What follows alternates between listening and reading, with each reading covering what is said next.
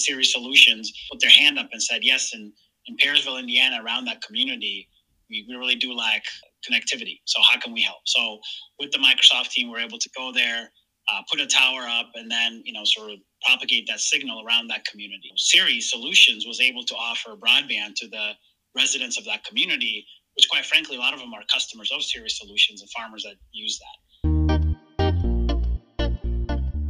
Every day, we rely on food, fuel, and fiber.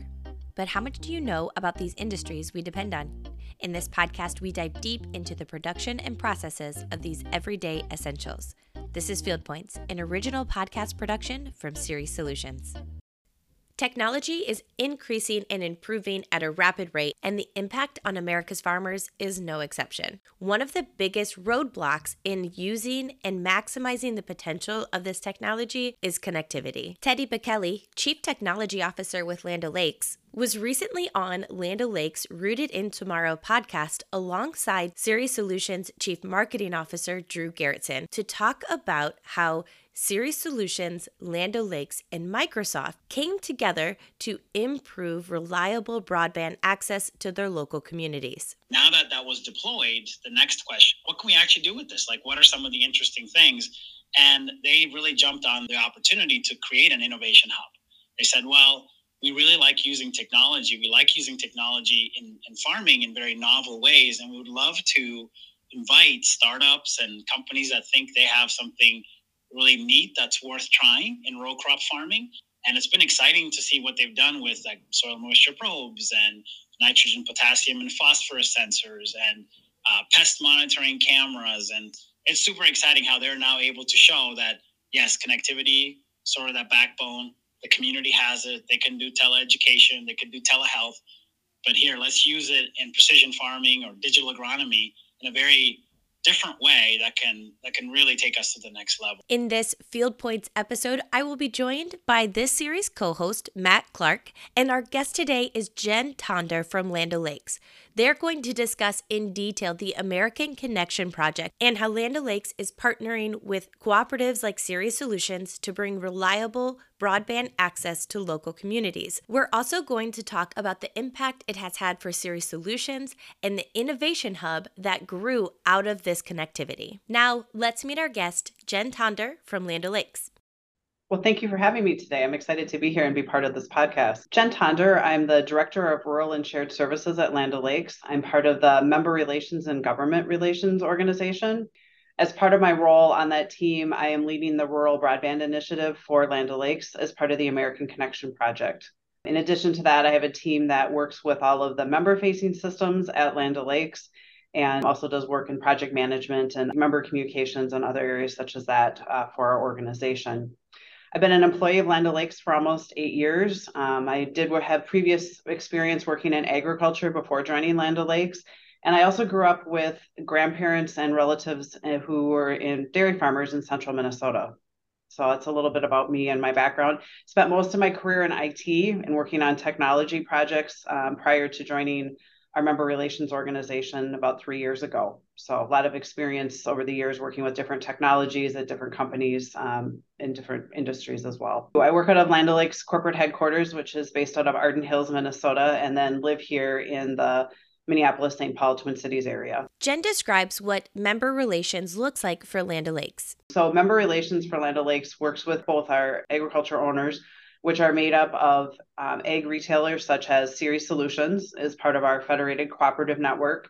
Um, there's about 900 of those um, types of members as part of the Land O'Lakes cooperative. There's also uh, growers, uh, producers that are also part of Land O'Lakes. And then we have a big portion of it, which most people know Land O'Lakes for, is our dairy uh, producers, which um, that is how we got founded in 1921, so over 100 years ago it was dairy farmers who founded the Land O'Lakes Cooperative. So we have a mix of both producers as well as agriculture retailers who are other cooperatives um, who distribute products and provide services to growers and producers across the United States. So we work with both of those groups. We also have a government relations team that works with policy initiatives on behalf of agriculture and the Land O'Lakes members, um, both at a federal and a state level as part of the work that we do.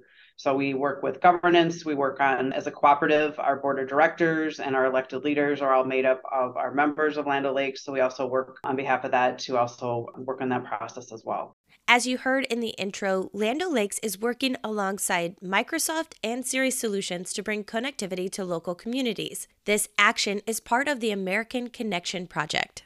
Yes. So American Connection Project started back in 2019. It was started in, uh, by Land O'Lakes as an effort to really look at the need for broadband access across the country. At the time, our CEO, Beth Ford, had gone out when she first became CEO and talked to a number of our uh, members. And one of the big concerns that a lot of them had is the lack of connectivity and opportunities that that brings um, in the countryside and in rural communities. And so out of that was born the American Connection Project. Initially started with Land O'Lakes, and then as we got into the pandemic, we launched.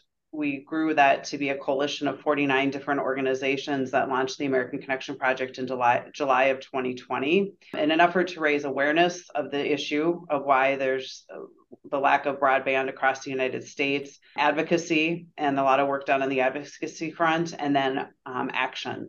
And that's where the Rural Broadband Initiative has come in, is really bringing action to how do we solve the digital divide and the lack of broadband access across the United States. The coalition grew from 49 organizations in July of 2020 to now being over 170 organizations that span very different industries, very different um, parts of the United States, but all recognize the need and why connectivity is so important across the United States. One of the things that the policy organization really pushed for is in the infrastructure bill that was passed in November of 2021, there was $65 billion worth of funding provided for the expansion specifically of the broadband across the United States. And that those funds are now work, working on being allocated out to the states who will then be able to address the largest areas of need um, as it pertains to broadband in their states at a county or city level, depending upon how they're structured to roll out their funding across across their state. One other thing I will mention about the American Connection Project in March of 2020, when the pandemic hit,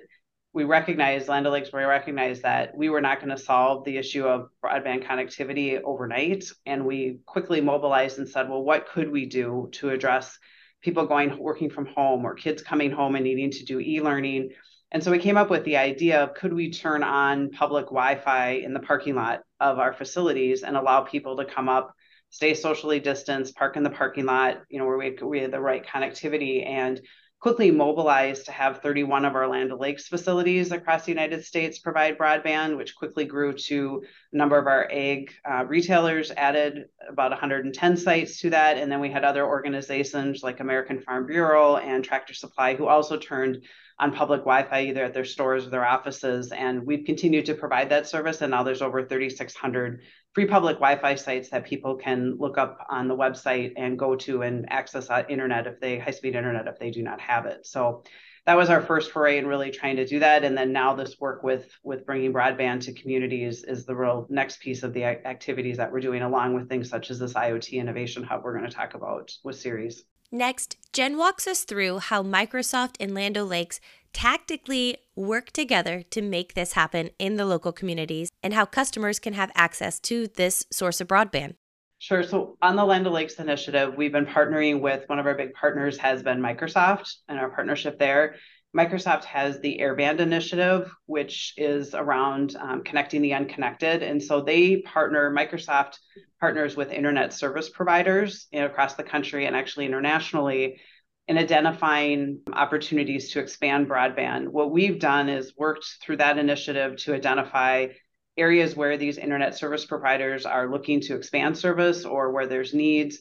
And the big piece of this and has come into play is they are doing a lot of these are in rural communities are doing what is called a fixed wireless solution where they're putting an antenna on top of a tall structure. Think of like grain elevator, seed treating facility, anything that has a tall height, um, feed plant. And what it allows them to do then is broadcast uh, high speed internet service out to the surrounding communities, generally in about a four to six mile radius. And the reason why that works really well in some of these communities is the infrastructure, it's able to get that out to the communities much faster because they are broadcasting it versus laying fiber can take some time. And this is really meeting a need, especially in areas where people are spread out and homes are not as close together or farms or things like that. And it has, has gone really well. And so we've been working with it as they identified in partnership of like, they will say, hey, we're, we're looking to expand in this area. We'll reach out to an organization like Ceres and say, do you have a facility in this location? Or we'll look at that and say, would you be interested in partnering? And then they work with that to um, provide the connectivity for that community it's worked really well and we continue to look for opportunities in, in additional states that we've been working in um, where we have member owners we really prioritize those areas where Land O'Lakes has their members, whether it be an ag retailer or whether it be our own dairy members, um, and really providing those rural communities that we serve to help expand internet from that perspective. So, our success to date, we've had 58 communities across the United States and seven states that now have a permanent broadband solution and access to connectivity available to them. So, in these areas, I'll give the example of Perrysville, Indiana, which is the Ceres solution that uh, went live there's the internet service provider has done marketing. I know there was promotion that Ceres did to their members in that area, and they sign up through the internet service provider because they're the ones who provide the service to a resident or a business that has need for that service. It's like any other service you'd sign up for. Um, you go through the the provider, and they will they have different plans available to you depending upon what download speeds you want or what your needs are um, based on what they can provide in that area. You know, Perrysville being one of those locations that was personally that was that was important to us as well, just because Crop 63 or Perrysville is considered one of our technology hubs, kind of the main one. That's where my office is, and that's where we have the IoT hub. And for it being a technology center, we had no access to internet either. So we went we went two or three months there, actually right before the the pandemic, where we didn't have internet at all. So it's it's kind of tough to be a seed hub and a technology center with with no internet. So you know, we, we got internet to to come in, and uh, through the at least we have a seed leg. That's how we were able to get internet in. So it's a kind of a repeater type situation, and then we were able to broadcast there. So it's been great for us. We, we've really not had issues since all that happened. So, and, and that's a great point, Matt. A lot of the facilities that we're providing it to the surrounding community, it's also upgrading the internet connectivity for the ag retailers site because many of those sites didn't have high speed internet. So it's, it's, it's a win win because it's helping the business operations as well as helping the people who live in that surrounding community. Yeah, we're we're kind of in a unique situation. We're we're just a mile off of I seventy four, and there's fiber there at the interstate. We know for sure because we've tried several times to get somebody to bring it down to us, and we've never been successful at that. So. Next, Matt and Jen walk us through the IoT, Internet of Things, Innovation Hub at Ceres Solutions. From a Ceres standpoint, between Drew and myself, we were we're just constantly getting requests for you know selling the next technology. You know, we have a new sensor or uh, you know a new technology out on the market, and somebody wants us to sell it to our growers. And you know, we're constantly looking for ways to vet that technology. So the way we did it before, we would try and find a customer that you know we had a good relationship with and up front say this is kind of a trial situation. We're both going to learn together. You know at some point that just gets hard to do especially with a lot of technology that you know honestly fails out the gate. So we really needed a place to test technology to learn about it before we take it to our customers and, and try to do anything with it. So Crop 63 or, or perrysville uh, here also has a, a large answer plot. So um, and it's been there for years so we really kind of tried to apply the same idea to technology. So to really have a test plot for for technology where we can we've got a stable environment we're very familiar with, so we can um, put that technology out there and learn about it through a growing season. And this was Perrysville was the first site through the Rural Broadband Initiative that had a Winfield United answer plot directly adjacent to it. So it was somewhat of an organic conversation between Ceres and, and Drew and Matt and Microsoft and Watch Communications and Land O'Lakes to say, hey, could there be an opportunity here to, to show why connectivity is so important in rural communities and what could it enable from an ag technology perspective. And so out of that, we said, well, let's see what we could do as a proof of concept, is what we did last year in 2022. And looked at what what are some of the use cases? You know what are some of the things we'd want to look at? So we said well agronomics and insights on the field and things like sustainability and stewardship. The other thing is which we're all facing is the whole labor challenge. Are there things that we could look at that would help that are more in that autonomous or robotic space that could help with the labor challenges? And and from there really continue the discussion to say okay this is new. What would an IoT innovation hub look like? What would be the success criteria? And the big thing for us as we looked at as we did this and getting into more details here is how accurate are some of these probes? There's a lot of technologies out there that do soil probes to measure NPK or, or moisture and all of that. And really looking at how we're able to do that and you know how accurate are they does the you know does the technology help make Ceres and the grower and, and Winfield United more profitable? Um, and then how does it work with the connectivity? With the connectivity that we have at Perrysville and being able to put basically a Wi Fi type device out next to the field that then the devices could connect to and provide the results back through the cloud um, into dashboards and other things. So those were all things that we considered as we were talking about this. And then the next question was really like, what technology do we want to use and what's out there? And that really came down to a discussion between, you know, Ceres and Microsoft and Land O'Lakes to say, well, what do we know is out there and what might we want to experiment with um, and see based on these use cases and the success criteria that we defined that we might want to evaluate them against um, for the 2022 crop year. I love that they focused on what the problems for the customers are first and then worked backwards to figure out which of these technology options might be a solution to solve that problem. Next, Matt walks us through how they determine if a product or technology that they tested was a success or a failure in the plot. And and that's the big question we always try to ask. Like, you know, we've we put some stuff out in the plot last fall that honestly didn't do well but that's that's okay that's what i kind of try to tell our people is that that's fine that's the point of this project to an extent is to learn about this and see does it actually solve the problem that they're claiming that it solves or you know is there a problem there to begin with and that, and that was a big learning i mean that that you know working with these technologies we had soil moisture and even just working through the technology challenges of just getting things connected because it, it's new and being outside and you've got the weather elements and sun and pests and you know everything else that that's there that was a good learning and we took it all as really good learning because we had never done anything like this before and you know evaluating it. We also were able then to test you know take soil samples to test and say and to have them lab tested against the probes and say how accurate are they and how did they do? Um, so it was good learning um, you know from that perspective and i think just also showing the power when you bring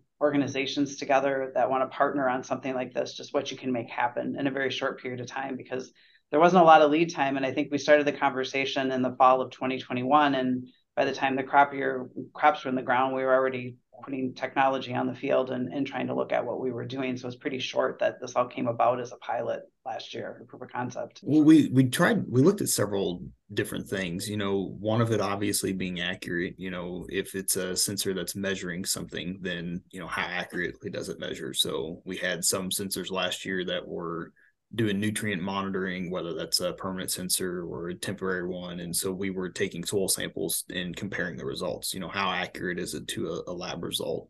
You know, lab results may not be the end all be all, but that's what we're accustomed to. And that's what we've calibrated all of, you know, the way our practices today to. So that's what we were kind of holding as the standard is that lab result so that was you know accuracy was one connectivity was another big piece um, kind of like jen mentioned so you know how does it connect? You know is it a cellular connection or is it going to go through the LoRaWAN network where we can save some money on subscriptions things like that? And how well does it stay connected? Because we, we learned sometimes that's not always the that's not always a given as well. So and then really the the third part of that was scalability. You know how easy are these sensors to install? You know how much effort is it going to take to maintain them workforce a big a big thing for us you know trying to help help our workforce empower our workforce to do things uh, better and more efficient. So if it's going to take just as much time to support the tool as it would be to just go out and do what we had traditionally done then it's not really solving the problem either.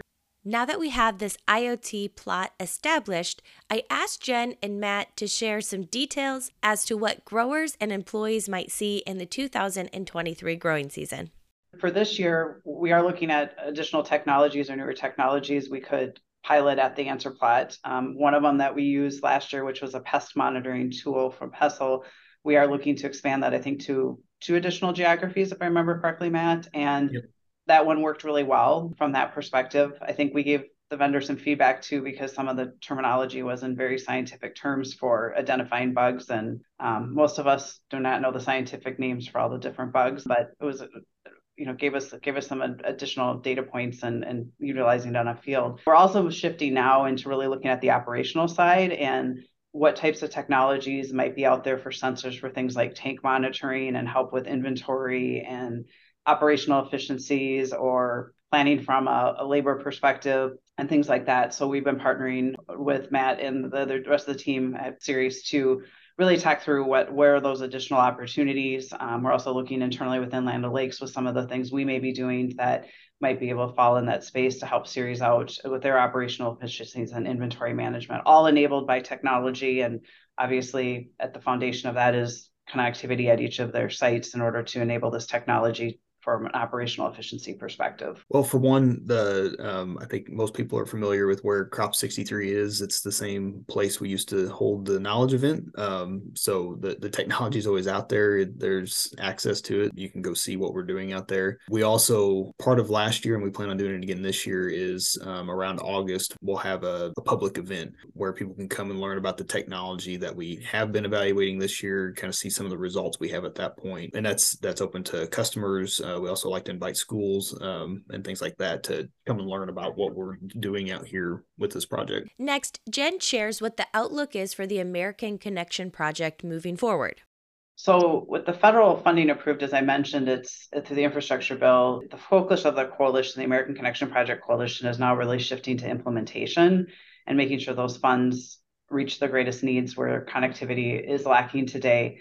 Um, so a few things that that includes is developing more accurate broadband maps. There's been a lot of coverage on the inaccuracy where maps will say that people have coverage, they don't. So it's been a big push to make sure that that continues to be maintained so that the areas with the greatest need are getting addressed as the as the funding is made available through the federal government as well as states are also providing a lot of funding to help expand broadband in local communities. And then a big piece of this too is ensuring affordability as well, because internet can be expensive and there's been you know programs available to ensure that it continues to be affordable and, and competitive and then also digital inclusion to ensure that people are getting the necessary training or have resources available to them to learn about what they can do once they do have connectivity or maybe some of the newer things that are available to them as solutions for their personal for their business you know for home for learning and all of that and then also continuing to just the communication engagement we continue to work with that. We will continue to work on expanding rural broadband through partnership with with microsoft and their isps to rural communities.